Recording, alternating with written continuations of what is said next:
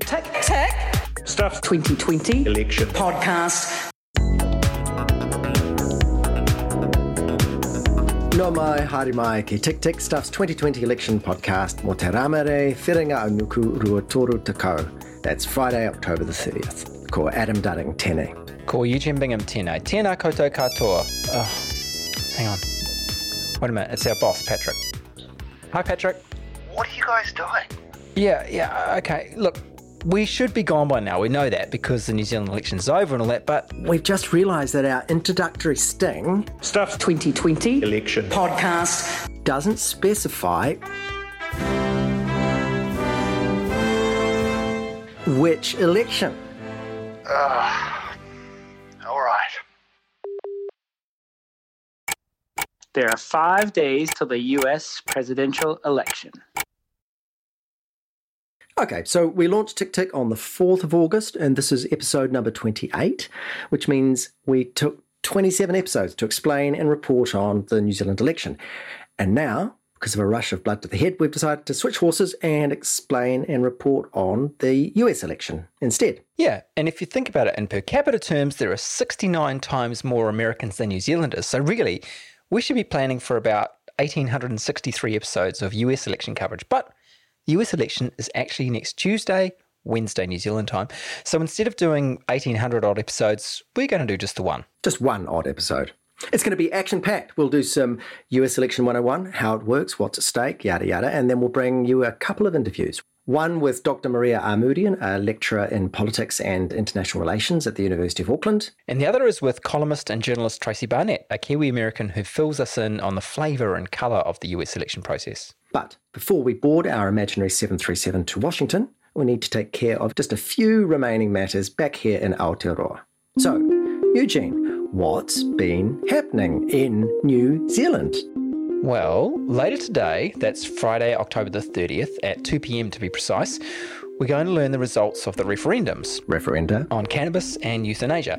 Remember, the Electoral Commission didn't count the votes on election night because they didn't want to get distracted from getting out the general election results nice and fast. Next week, Friday, November the 6th, we'll hear final election results. So that will include all the special votes, the overseas votes, votes cast by people who registered on the day or voted outside of their electorate, those kind of things. This year, there were more than 480,000 special votes. It's about 17% of the total votes cast. So traditionally, the counting of the special votes has led to small changes in the final shape of the House. So it could alter the results in some of those tight seats. Waiariki, for example, where the Maori Party's Rawiri Waititi had an election night margin of just 400 over Labour's Tamati Coffee. The other thing that's still up in the air is the relationship between Labour and the Greens. Because of Labour's outright majority, they don't need the Greens to form a government. But they're still kind of chummy and have a bunch of compatible goals, so they're all talking about exactly how chummy they want to be. It looks like we won't know the details, ministerial posts outside Cabinet, a Green Labour coalition netball team perhaps, until next week. Oh, and one last thing. Remember ParityBot? That was the team of programmers we talked to who had made an AI robot that looked out for nasty tweets aimed at women politicians and then balanced them out with the same number of positive tweets. Well, they came back to us after election night with some updates. So, over the whole New Zealand election, they checked 200,000 tweets sent to female candidates and they ID'd 4,000 of those as toxic, 1,000 of them on election night alone.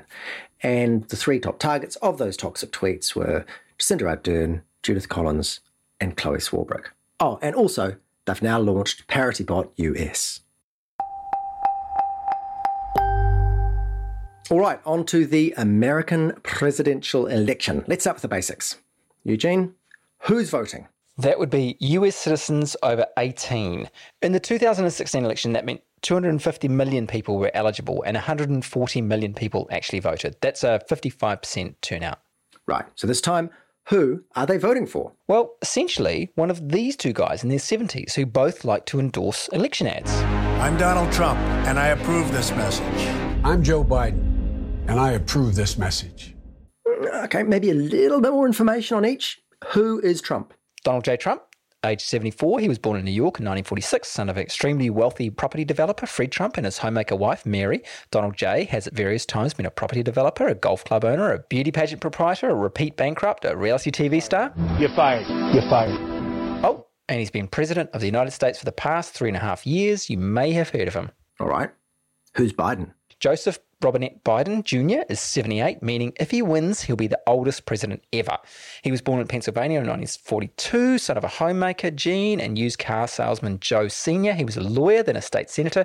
He served as Barack Obama's vice president from 2008. Also of note is that he's endured some major personal tragedies. His daughter and first wife died in a car crash. His son Bo died of brain cancer. Right. When do Americans vote? Easy. Election day is Tuesday, November the 3rd. That's Wednesday in New Zealand. Though tens of millions of people have already been voting early, which is why for weeks we've been seeing those videos of people queuing up around the block to vote. What else happens on American Election Day? Well, on election day, you don't just vote for the president. In fact, when my American friend Dave from Florida voted in the New Zealand election recently, he was shocked, I tell you, shocked. This is what he said to me. What the New Zealand voting paper? What? I mean, I got it there. It was all you know. I Only had four things to vote on. You know, back in America, if I was in Florida, I have over sixteen different things to tick boxes on. That was just really disappointing. It only took me like a minute. Yeah, so as Dave says, there's so much more on the American ballot. First of all, there are the vice presidents that come on the presidential ticket. So when you vote for Trump, you're actually voting for Trump for president and Mike Pence for vice president. We will make America great again. Again. And if you vote for Biden, you're actually voting for Biden for president and Kamala Harris for vice president. Donald Trump's failure of leadership has cost lives and livelihoods. But there's more to it than that, right? Yeah, because on top of the presidential stuff, they use the same day to vote for the representatives and senators from their states as well.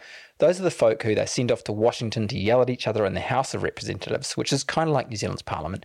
And in the Senate, there's no New Zealand equivalent to them. They're kind of similar to the House of Lords in the UK, the upper of two parliamentary chambers. So that means from a single election, you might get a new president, a new House of Representatives, and a new Senate, right? Yes, but all 435 House seats are up for election. That's kind of like MPs in New Zealand. Those elections happen every even numbered year, whether there's a presidential election or not. But in the Senate, which has 100 senators, it's a bit different. Senators serve a six year term, but every two years, one third of their seats go up for election, which means that this year, 35 of the 100 Senate seats will be on ballots around the country. Eugene, this is quite complicated. Yes, but I'm not even done yet because you're also invited to vote for more local matters councillors, judges, district representatives, and Lord knows what else. Sounds a bit like those awful forms in New Zealand's local elections where you vote for dozens of district health board members you've never heard of, so you always choose the ones with the silliest names. I think that's just you, Adam. But yes, it is a bit like that. And then, on top of that, depending on where you're voting, there's every chance that there will also be some referendum style questions on the ballot as well. You know, things like cannabis reform or a new state flag, and sometimes for stuff that's rather less interesting. I mean, in Massachusetts this year, voters are being asked if they want a law that will, and I quote, provide motor vehicle owners with expanded access to wirelessly transmitted mechanical data related to their vehicle's maintenance and repair. Do you ever think, Eugene, that America might actually have more democracy than it really needs? That may be the case. Hey, I think it's time we talk to an actual American, someone who really, really knows this stuff. Maria Armoudian. Yeah, so Maria is a lecturer in politics and international relations at the University of Auckland. She's an author and a broadcaster. She's worked in the California state legislature and studied and taught in California before coming to New Zealand in 2014. She's also a songwriter and musician and is the host of a podcast about the US elections called The Americans. Hi, Maria. Hello, Adam. So, look, I'm always struck by the way the United States has proudly branded itself as some sort of wellspring of democracy. But when you see those videos of voters queuing around the block or learn about the deep history of gerrymandering and vote suppression, that branding starts to look a bit hollow. So, and sorry, this is such a leading question. Why are American elections so messed up? So, there are many, many complications. Some of them are tied to US history um, you know, the early days of the U.S. Republic did have um, riots and did and the whole reason why there is a constitution was partly because of those riots. And that changed it from the original governance program into what it is today. What it is today is essentially 50 countries within a country. And elections and how they are run are done in the states. This is why you've got so many different rules and regulations around voting, Some of that has, over the course of time, been kind of regulated in terms of those efforts that were um, highly racist and that the Supreme Court at the time in the 60s was striking down a lot of these, what we might consider today irregular laws. We don't really have a Supreme Court that is strong in that way right now. And so there have been a whole series of new election laws. Don't ask me to go through all of them, uh, state by state, that are, I would say, limiting in terms of uh, people's ability to vote a couple of them I can just talk about, which is uh, voter ID. Know, so there are, some of these places are requiring voters to have ID with precise names and addresses and things that you know my voter identification name is my full name first name middle name last name but i don't even use my first name most of the time and so i had to go back and look you know, did I have my first name on there? Did I leave it off? Did I use my initial? So those types of things are one thing. But now with the pandemic, that's what's really added to this complication, which is people in some cases feel like they're risking their lives. Some states aren't allowing for mail in voting, or they are, but they're limited. When can they count them? They have to cut it off at a certain time. The Supreme Court said, okay. That's what's happening. Okay. So turning to the 2020 election, and from this distance, we hear a lot of anti Trump sentiment. But looking at the polls, it's not out of the question that he could win. That's right. So, an, a naive question might be how is it even possible? well, the polls, first of all, polls are imperfect. So you can't always get a completely accurate picture. Look, the United States is highly divided right now. And I have been watching it divide for quite some time. I wrote a book back in 2010 called Kill the Messenger, the media's role in the fate of the world. And what I I started the thing with what's happening in the United States, which is there are these silos in which people believed at that time that Obama was the Antichrist, for example. Um, all of these completely insane beliefs. That has grown to such a pitch now and expanded into communities where you would have never expected it to expand. Some of that's conspiracy theory, but it all sort of got its start with the shock jocks that gained fame in the 1990s and grew their brand through spewing hate and outrage, specifically targeted at racial minorities. And believe it or not, the Democrats are going to ruin your country. They are terrorists they're evil. And you know you can only hear this so many times. And if you're if this is all you hear and is selective framing people start to believe that and they think trump is the hero. Mm. on the other side the, the democrats who, who who's supporting biden? And by the way is biden the best that the democrats could come up with really Look, the thing about Joe Biden, it's funny. One of my colleagues, Steve Hoadley, said this at, an, at a debate event that we did together. Professor Hoadley is, um, he's been around much longer than I have. And he said, Look, Joe Biden reminds me of the time when the United States elected Eisenhower. You know, Eisenhower didn't do anything really, but America was ready for that. Right. They were tired of this drama and the you know, fast moving train that they couldn't keep up with. And they just wanted an elderly man who would not do all that much. Now, in Biden's defense, he's not just that. Now, I didn't vote for him in the primary, but I did give him some thought because he was the candidate that I thought could potentially bridge across this divide that has become so polarized in the United States and exacerbated by the guy I call the divider in chief, who's made it worse and worse. Joe Biden was the only candidate I thought could really solidly do that. I still didn't vote for him in the primary, but I welcome him as a moderate guy to put the country back on track if he wins the election. What are the strategies and tactics that the candidates are using to win votes? Joe Biden's main pitch has been uh, decency. And I think that that is a, a, a, real contrast to some of the things that people have heard from Donald Trump. Uh, Donald Trump continues to use fear.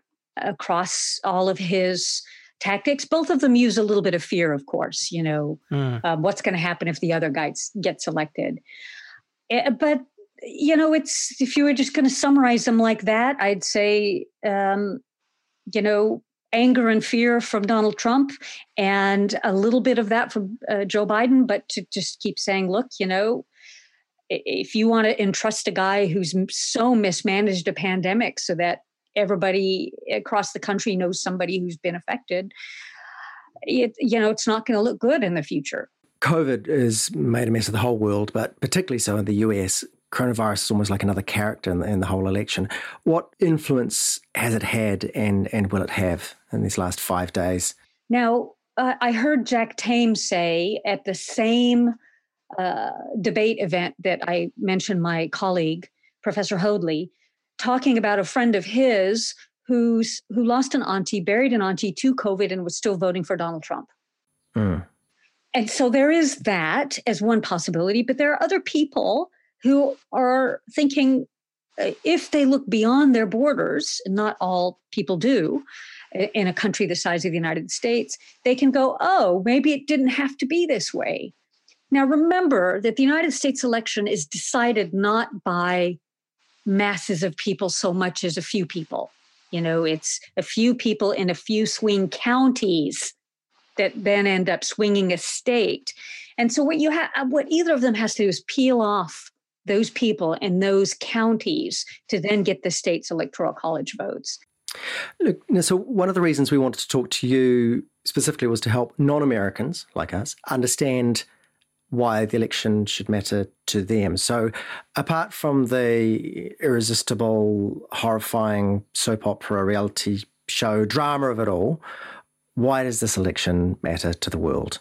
Boy, it really matters. You know, the United States has played such a key role in, in, foreign affairs, everything from war and peace all the way down to climate change and public health when Donald Trump became the uh, president of the United States, you automatically saw him pulling away from things that the previous administration had put into place, whether it was the climate agreements, the Paris Accords, uh, pulling money out of the World Health Organization, pulling money out of the United Nations, and then buddying up with people who we might consider uh, authoritarian rulers.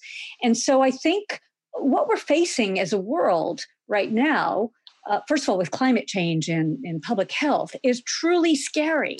You know, we're down here at the bottom of the world and we're a little bit safe from the pandemic, though, if it continues this way, of course, it affects our tourism and everything else.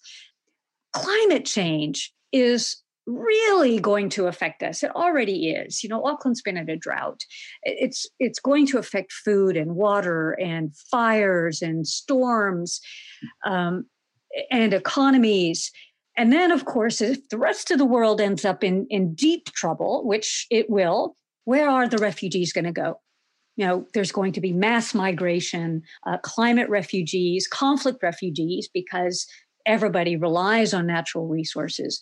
And then if you've got uh, the United States run by a guy who likes to buddy up with dictators or authoritarians, where does that leave us here in New Zealand? I think these are really scary times. If you look at the kind of alliances and you know the movements you see of course china in the china sea and then moving across um, the global south in terms of its uh, public diplomacy. Then you also see turkey uh, mass another mass human rights abuser trying to remake an ottoman empire. And then you've got the united states. So it's just it's really a time when we've got to care what our other countries do. Does it automatically follow that if biden wins though america will re-engage with those institutions and with the world and unwind whatever whatever it is that trump has done or or stop whatever trump has started. Nothing is guaranteed, but at least I think with Biden, you have a thoughtful guy who has um, been around for a very long time. He will listen to scientists regarding climate change. He will listen to scientists regarding global pandemics or other public health issues. He will listen to foreign policy experts to make decisions rather than just buddying up with authoritarians because they are like him. if that makes sense. So, look, nothing is perfect and nothing is easy in terms of politics. There's so many moving parts that all kinds of things can happen. But you at least want somebody who wants what's good for humanity. And I think that Joe Biden does not want, you know, to be a nationalist authoritarian. I think he really does care about, you know, that the planet goes on and understands that these are all interconnected. I don't think Donald Trump understands any of this.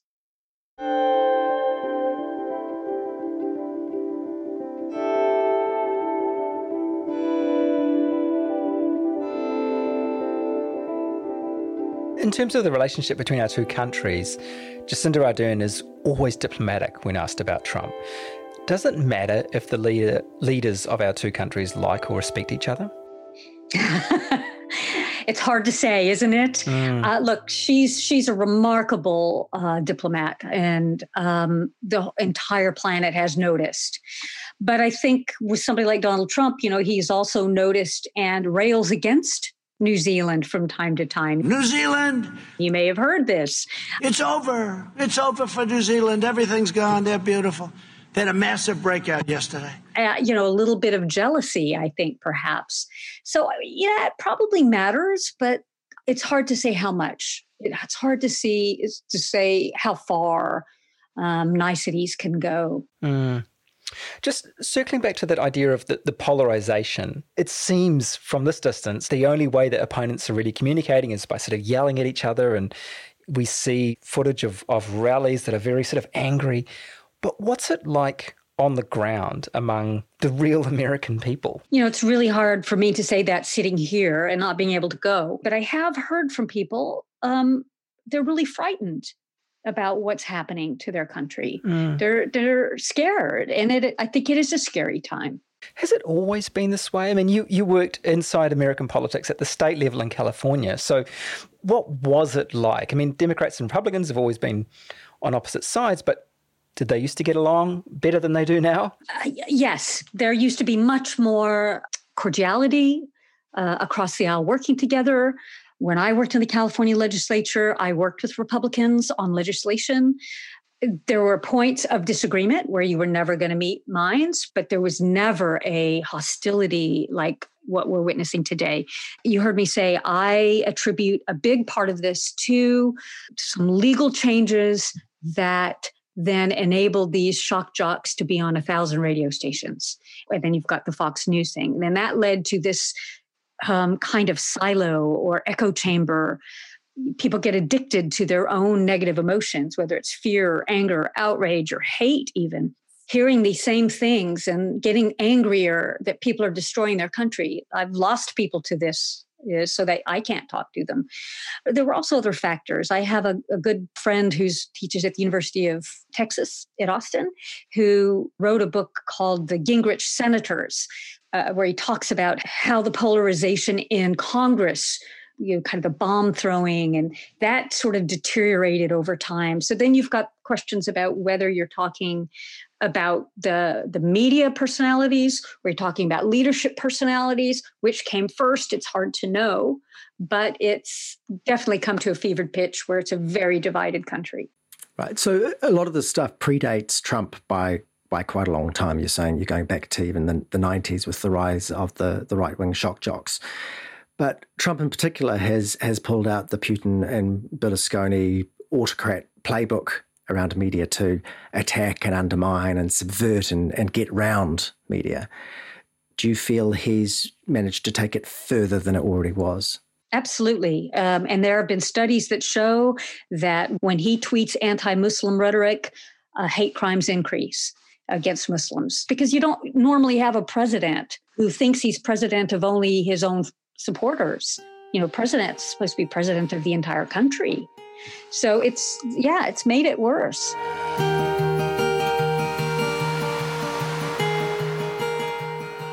There's that word that keeps on coming up that America is a, is a powder keg, you know, around the Black Lives Matters protests and around some of the state versus federal response to COVID the of division, you know, are, are on the street, not just in the media and not just in the Congress.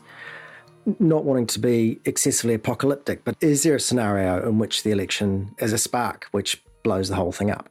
It is so hard to predict. So uh, that is one scenario, and it's possible. Look, you know, we just saw um, a group of people trying to kidnap a, a governor of a state, and what are they going to do? Kill her potentially.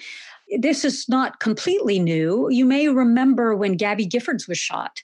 You know, there have been other incidents where there have been racist violence against um, either the politicians or there's one that I had cited in that book I told you I wrote 10 years ago, where a guy shot up the Universalist Unitarian Church because he couldn't get to the Congress members. And he said this in his manifesto. They were ruining his country. And so he was trying to kill all the people who supported them. Yes, it could get very bad. Will it? I suppose it just depends on if leadership can quell the fear because so much of this is coming from fear. Yeah, fear is a word that we hear a lot around this election, isn't it? Okay, Maria, finally, maybe a bit more of a hopeful tune, perhaps. You're a songwriter and a musician. so, if this election was a song, what would it be? Well, if I were going to be an optimist, maybe I would say it would be Imagine. and if I were going to be a pessimist, I would probably say something like well, it's the end of the world as we know it. but it's uh, hard to say. It's really hard to say. Yeah, the last verse is yet to be written. Thank you so much for joining us. Yeah, thank you. So it was interesting to hear Maria talk about how just a few states and even a few counties can change the outcome of the election. That's because of the Electoral College. Adam, you've been studying it. Go. If by studying you mean Googling, yes. Anyway, so if you think New Zealand's MMP is a bit fancy and confusing with all its Sainte-Laguë formulas and all that, then America's Electoral College takes it to the next level. In fact, an explanatory song from Jack Buchanan really wouldn't have gone amiss. Mixed member proportional MMP. It's the system But sadly, America doesn't have Jack, so we'll have to do. Here's the guts when Americans vote in a presidential election, they're not actually voting directly for the presidential ticket of pres plus vice pres. They're voting for a bunch of people called electors. Now, each state has a specific number of electors, which is roughly linked to the population of the state. So, big old California gets 55, while Alaska gets only three, for example. All up, there are a total of 538 electors across the country. Anyway, those 538 people are collectively known as the Electoral College. It's not like a regular college, Eugene, with teachers and basketball courts. It's just 538 rather special people whose job is to then cast votes on behalf of their state for the president later, sometime in mid December.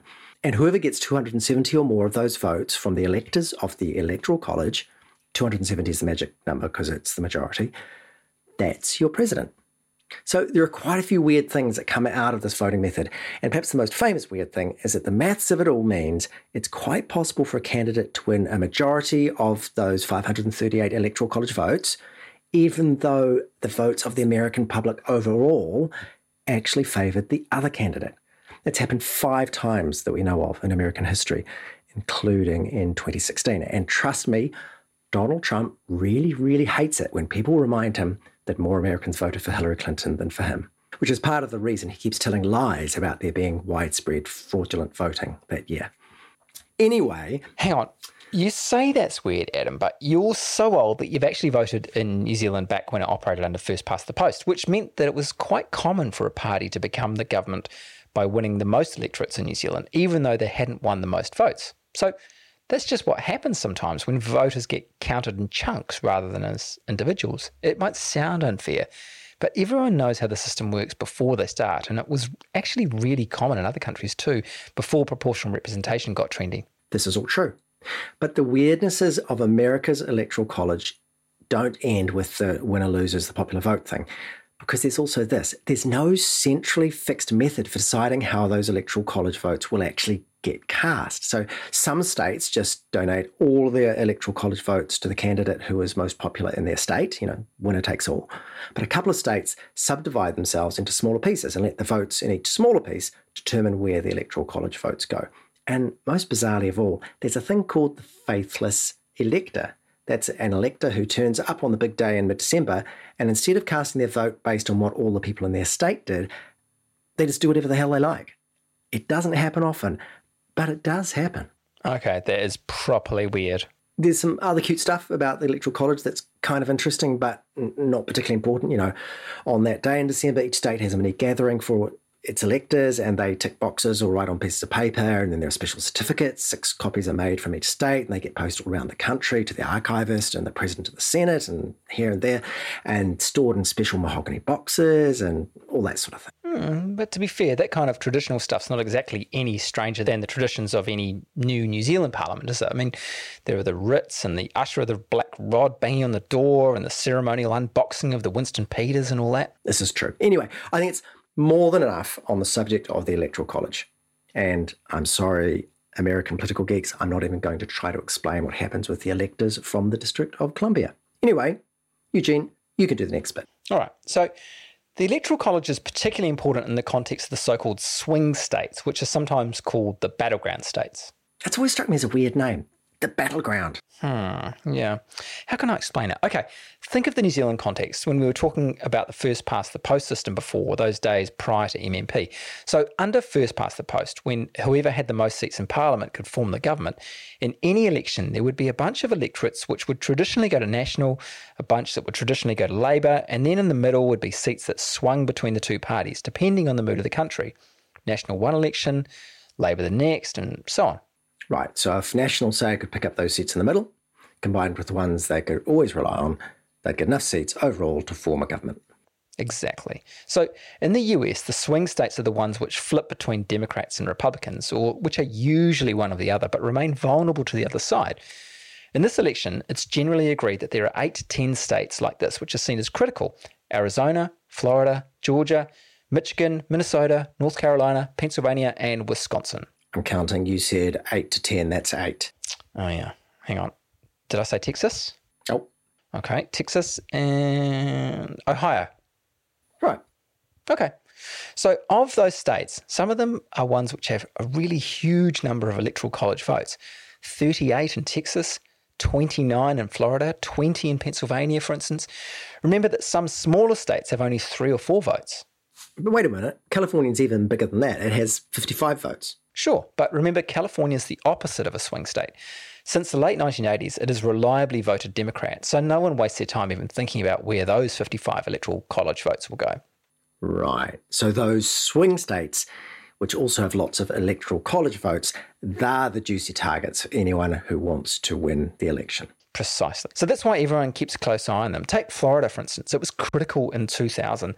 That year, George W. Bush basically became the president rather than Democrat Al Gore because of a 540 vote difference in Florida. All right, we're officially saying that Florida is too close to call because. And in 2016, when early results on the night showed Trump, not Hillary Clinton, was going to take Florida, it sent Democrats into a panic. She had the popular vote under control. She ended up with 3 million more votes than Trump overall. But because of the way those swing states with the big electoral college votes went, states like Florida, she lost to Trump. Hmm. And you just said that Florida is one of those important ones again this year. Yeah. It's one of the states where there's a huge scrap going on between the candidates. Hence, a battleground state. Bingo. You know, after all that, perhaps we could just play some music to give everyone a break from the complexities of swing state electoral college votes. Love it. What about this? Every four years we vote for a new president. We cast our votes for our favorite candidate. But popular vote does not decide the election. Wow, that's really horrible. And also, I'm pretty sure it was a song about the Electoral College, so not much of a break. Thanks, Eugene. All right. It was indeed called the Electoral College song, and it was by someone called Jam Campus, which doesn't really sound like a name. But what about this? Who are the electors? They're the ones who elect. Mm, I see a pattern here. Mm, busted again. It was marginally less bad, though, right? It was from They Might Be Giants, who are a real band at least. It was called Who Are the Electors? I rather like They Might Be Giants, but no, sorry, that really sucked as well. Seriously, paging Jack Buchanan, there is an opportunity here, a global opportunity that should not be missed. Or come on down, Matt Lucas. Seriously, dude, what the f- has Matt Lucas got to do with the US election? Nothing. I just love the song. Baked potato changed my life. baked potato showed me the way. Thank you, baked Potato. I really regret bringing up this idea of a musical interlude, and I'm calling time on it. Let's talk about the issues. So, look, really, isn't there just one? You know, do you like Donald Trump or not like Donald Trump? You say that, but look, there's much more to it than that, isn't there? There's the whole coronavirus pandemic and how that has and will be handled.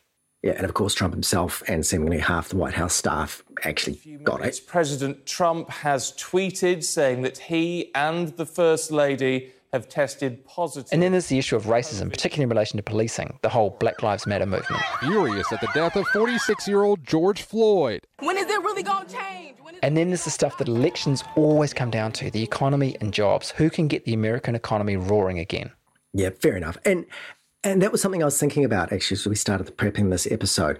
The reality TV aspects of the Trump presidency are just so overwhelming. You know, his racism, his misogyny, his 20,000 or more lies, his insults, the sexual assault allegations. So when you're assailed by that every day, you kind of forget that he's still a politician and a leader, and he has actually delivered on some of his policies in the US. Uh, there was an episode of the New York Times, The Daily, that just kind of stepped through it all. Wait, were you cheating on me with Michael Barbaro? Here's what else you need to know today.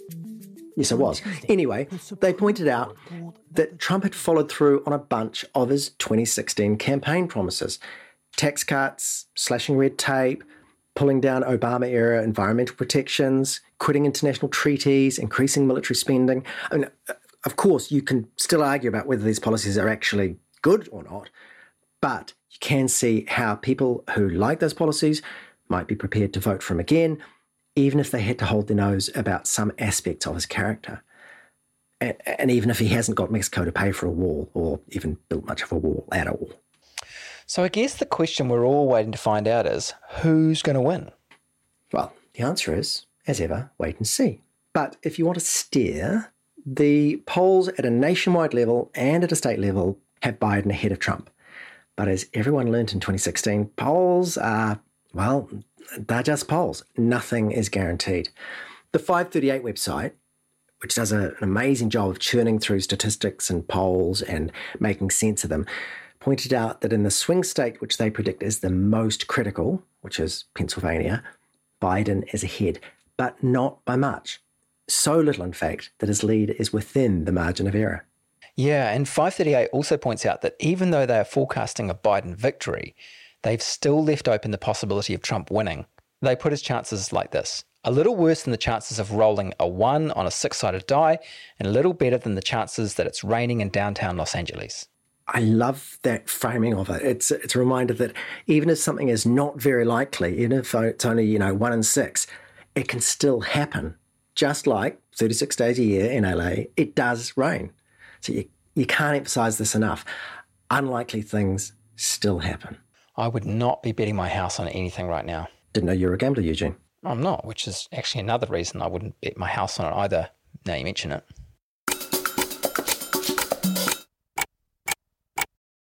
All right.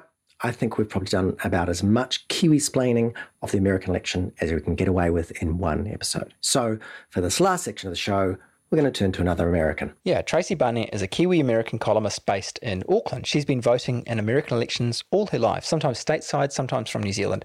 And she's been watching the Trump Biden race especially closely. But before we got into all of that, we asked her to explain something for the benefit of New Zealand listeners. Can you put the the Democrats and the Republicans into a New Zealand context? You know, where would they sit compared to our political parties on the various spectrums? You know, if you asked me that four years ago, I could answer it really easily and say that national are Republicans and Democrats are Labour. But you know what? That no longer exists. I cannot describe any longer what the Republican Party represents. Right. And and just to get this out of the way, uh, how would you characterize your own politics generally? Is it it's safe to call you left leaning, isn't it? It's absolutely safe to call me incredibly nervous and terrified that Donald Trump will remain in office for another four years. And you can label that anything you want. there are uh, some things that characterize the American election that, that are always the same, and that's sort of the hoopla that goes around elections. Normally, it's a it's a huge day, isn't it? And everyone sort of comes. Well, well, tell us what it's like actually on election day in normal circumstances. In normal circumstances, you go to vote just like Kiwis do, and you make it a little bit kind of lovely. You choose to vote at your local school or your local community hall, and you'll see your neighbors there and you'll chat with them. And it's always nice. And you tend to know about six of the 20 people there as neighbors that are working as election volunteers on the day. And it's quite charming. Uh, there's usually not a terribly long wait, and you do your business and you feel like you've been a great citizen. You'll probably go to an election night party with friends and eat far too much junk food and um, laugh hysterically about all the wrong things. Mm. But this time, um, everything has changed. Again, I really ne- cannot stress enough the seismic shift in anxiousness during this election. So, can you um, explain that fear to me from both sides. I mean, perhaps it's to do with the, the media diet that, that we reach in New Zealand, where there's there's less of a, a Fox News culture. But um, from here, to me, it looks mostly as though the thing to fear is is more Trump. But obviously the Republicans in the US fear a Biden presidency. So, what do the Bidenites fear about Trump? What do the Trumpites fear about Biden? I think what Trumpites fear about Biden is they feel that he's going to be pushed by Kamala Harris into socialism, that he'll be a one term president and that she will continue on. They fear that he will, for example, shut down fracking, that he will institute taxes for people under $400,000. He will fan the flames of Obamacare that they feel is a disaster. He will uh, potentially uh, change relations with uh, China and Russia again there's probably a huge list on the same side, almost the exact same issues that people can say that Trump is, we fear about Trump as well. But let me go back for a second to election day, because I think that's really important if you don't mind. Mm. For me, what's happening right now in this microcosm of election day is horrifying to see, which is where I, where before I described uh, me going to my local school and voting within a period of minutes as I did in New Zealand. What's happening now, especially in Democratic precincts and precincts with people of color, is you're seeing lines that extend for blocks and blocks and blocks. And this is not just social distancing because the pandemic is raging. This is because we've seen governors be able to do things like put one voting drop box in an entire county in Texas that's had to go through the courts and has been upheld by Trump judges, for example. We've seen in Georgia the disenfranchisement of Black communities where people will be lined up for hours uh, just trying to have their political voice heard. I have to say, we, we've talked to the Electoral Commission a few times and, and done little explainers about processes for voting in New Zealand. And if there was anything to worry about, it was that sometimes it got a bit boring. But then you compare it to the kind of this chaos and horror in, in, in the US. They, they can't seem to do the really simple stuff.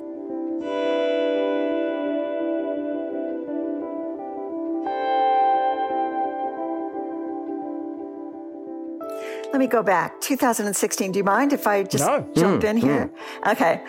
2016, about a month or two, a few months before the election, I'm in America. And let me give you three vignettes. Ready?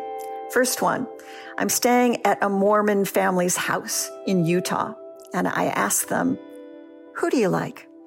And the Mormon church had just come out against Trump. And that weekend, he had just been accused by 12 different women of sexual assault. The number has gone up to 26. And she said, I like Trump. And I said, You have four grown daughters. Doesn't it bother you that, you know, this is a man who might be representing America? And she said, Oh, that's just politics. I think this man is actually going to be the change we need. That's vignette one. Vignette two. I'm in a cab in Chicago, actually an Uber, with a Muslim immigrant. Who do you like? I like Trump, he said. Why? I ask. Well, actually, I think he's going to be good for the small working man. Vignette three. I'm on a train from Boston to New York and I'm sitting across from a New York financier who's had a lot of conversations and meetings with Donald Trump in business. Who do you like? I ask. He said, You know what? Donald Trump is just a socially liberal Democrat, New York businessman in sheep's clothing. Don't worry about him. The stuff he says is just for media attention. Well, look at those three scenarios all of them turned out to be the emperor was not wearing any new clothes. But the reality is that, in fact, what was really happening is all three of those people were dressing Donald Trump in their own clothes. One needed him to be the change they could believe in. One needed him to be good for the common man. One needed him to be the liberal, socially liberal New York Democrat. He was none of those things except what voters had projected on him. People used to say to me, you know what? America got the president it deserved. And I always bristled at that comment. I always thought it was utterly unfair. Now, in 2020, we didn't know then the man that we were going on a blind date with. Today, we do. And this election is utterly, utterly about the character of our nation and what it's going to represent going forward. We we wondered too what it's like as an American abroad. How does it feel to be a politically engaged American so far from home in an election which, by any measure, feels pretty important? Devastating, heart wrenching, acid reflux inducing, sad. Mm. I am a passionate American. I passionately believe that my country has the ability to be a progressive voice in the world. It has failed every step of the way these last four years. But I have always believed America has had the resilience to pick itself up and recreate its possibility. America is nothing if not possibility.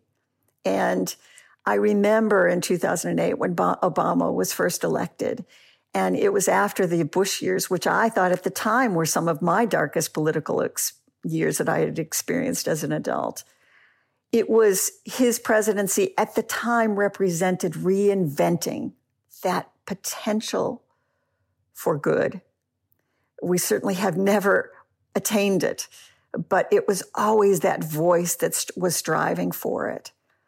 Now I simply am terrified that our democracy will not be able to withstand four more years of this man. He is d- disassembling the norms, the checks and balances, the value system that I have always believed in. And it cannot hold. There's certainly a lot at stake. Tracey Barnett, thank you so much for joining us. Thank you for having me. It's been a pleasure and hopefully a relief in a week. That was the Tick Tick podcast for Te Rāmere Whiringa Anuku Toru Tekau, Friday, October the 30th. I'm Adam Dudding, he's Eugene Bingham. Thank you to Maria Armoudian, Tracey Barnett, Dave Jack, Patrick Crewdson, and Carol Hirschfeld. If you want to support Stuff's journalism financially, go to the link on the Stuff website, stuff.co.nz. Well, that was fun. If you are one of those people who hangs around to the end and keeps listening, thanks for tuning in. And I guess you know, this could be our last episode. But then again, there is an election in Myanmar on November the 8th. Who knows? Actually, uh, Ghana, Niger in December. Um, there's a legislative election in Romania. Oh, oh, oh. British by elections for the House of Lords, 31st December.